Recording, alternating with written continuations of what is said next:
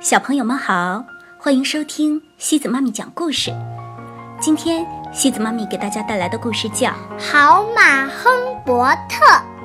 这个故事是由英国的约翰·伯宁罕创作的，由杨玲玲、彭毅翻译。亨伯特是一匹驿马，他和废铁商福金先生一起工作。他们俩常常穿梭于伦敦的大街小巷，去收废铁。福金先生会大声吆喝：“有卖废品的吗？有卖废铁、废铅、废铜的吗？”他们住在一条小街上，亨伯特住在楼下的马厩里，福金先生住在楼上的房间里。每天一大早，亨伯特和福金先生就出门去收废品。福金先生通常都会去那些安静点的街道，尽可能避开亨伯特不喜欢的车水马龙。亨伯特有一个朋友，与他住在同一条街上，就隔了几个门。他的朋友也是一匹马。拉着一辆装满花花草草的马车。每当他拉着马车经过马厩门口的时候，亨伯特总是逮到机会就咬上一口。有时候，福金先生和亨伯特会去码头。亨伯特喜欢那里食物的气味。他知道怎样讨孩子们喜欢，他们会给他东西吃。运气好的话，他甚至会得到一个苹果。亨伯特喜欢苹果。现在，福金先生经常会在啤酒厂附近的酒馆停下来吃午餐。那儿有好多马，因为福金先生认识照看马匹的人，所以他常常把亨伯特留在那儿的马厩里。啤酒厂的马要比亨伯特高大很多，而且他们很势利。他们要什么有什么，包括每年去乡村度一次假。他们的马具擦得闪闪发亮，而且每天都有人为他们刷洗。他们曾经拉过市长大人的金色马车，总是拿这件事儿炫耀。你。就是一个拉废铁的，他们对亨伯特说。秋天的一天，福金先生把亨伯特留在啤酒厂的院子里，就去吃午餐了。那里正一片忙乱，有人正给其中的六匹马刷洗，并给他们套上了亨伯特见过的最漂亮的马具。亨伯特问他们发生了什么事，你不知道吗？他们说：“我们明天要去拉市长大人的四轮大马车了。”亨伯特感觉糟透了，他整晚都睡不着，一直在想，生活是多么的不公平。第二天早上，他和福金先生走街串巷时。还在为这件事儿闷闷不乐。那些啤酒厂的马运气真好，他自言自语地说。他想到了自己寒酸的马具和破旧的马车。尽管福金先生心肠很好，为他刷洗，把他的马厩打扫得干干净净，还给他充足的食物，可亨伯特还是觉得妒忌。不满和痛苦。后来，当他们转到一个街角的时候，突然看到这条街的尽头有一大群人。亨伯特冲上前去，挤到人群中去看他们都在看什么。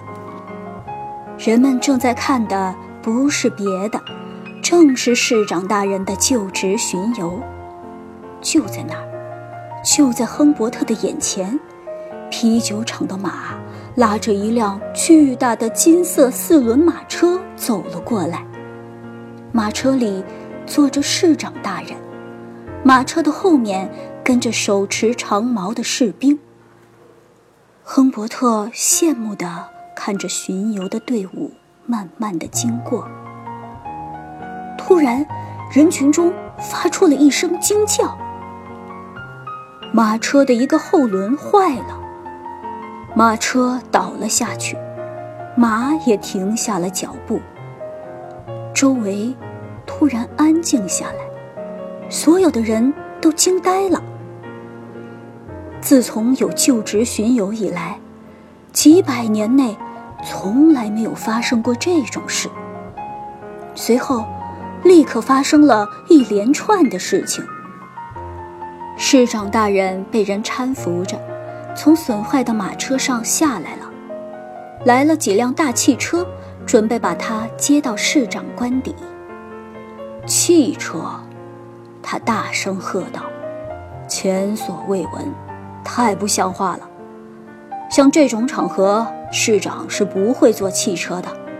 给我另找一辆马车或者别的什么东西来吧。”亨伯特看到了自己的机会，他冲到了前面。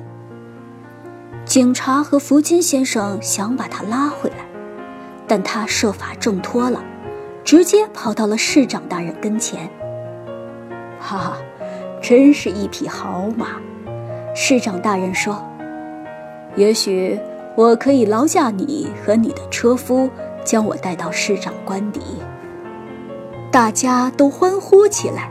除了那些官员们，市长大人要乘坐废铁商的马车，这个主意把他们都吓坏了。可是，如果他想这么做，谁能够阻止他呢？于是，市长大人爬上了这辆马车，坐在一个旧煤气炉上。人们又欢呼起来。当亨伯特骄傲地沿着大街小跑的时候，其他的马都露出了惊讶和羞愧的表情。当他们到达市长官邸的时候，他们排成一排，让摄影师和记者拍照。随后，市长大人向福金先生和亨伯特说了再见，但请他们稍等几分钟。因为他要派人送个信封给他们，信封是由一个侍从送来的，里面装了一封邀请信，邀请亨伯特和福金先生都来参加市长大人下周举办的宴会。当那个重要的夜晚来临时，亨伯特和福金先生被安排坐在市长大人的左边，首相和各界的知名人士都出席了宴会。福金先生从头到尾都觉得相当不自在。宴会结束时，市长大人对福金先生和亨伯特表示感谢，并送给亨伯特一个特殊的奖杯，以纪念这次特殊的事件。他给亨伯特安排了一年一度的假期，就像啤酒厂的马一样。他还安排，等亨伯特老了不能干活的时候，可以在乡村平静地度过余生，并且其他所有的驿马都应该如此。亨伯特从来没有忘记就职巡游的那一天和那场宴会，福金先生也没有忘记。市长大人的奖杯。就搁在亨伯特的马厩里，福金先生一直把它擦得锃亮。当他们出去收废铁的时候，人们常常仍然会指着他们说：“他们来了，你知道吧？就是他们把市长大人送到市长官邸的，还记得吗？”好了，小朋友们，今天的故事就到这里了。如果你喜欢今天的故事，别忘了转发给朋友们哦。每晚八点半，故事时光机见，晚。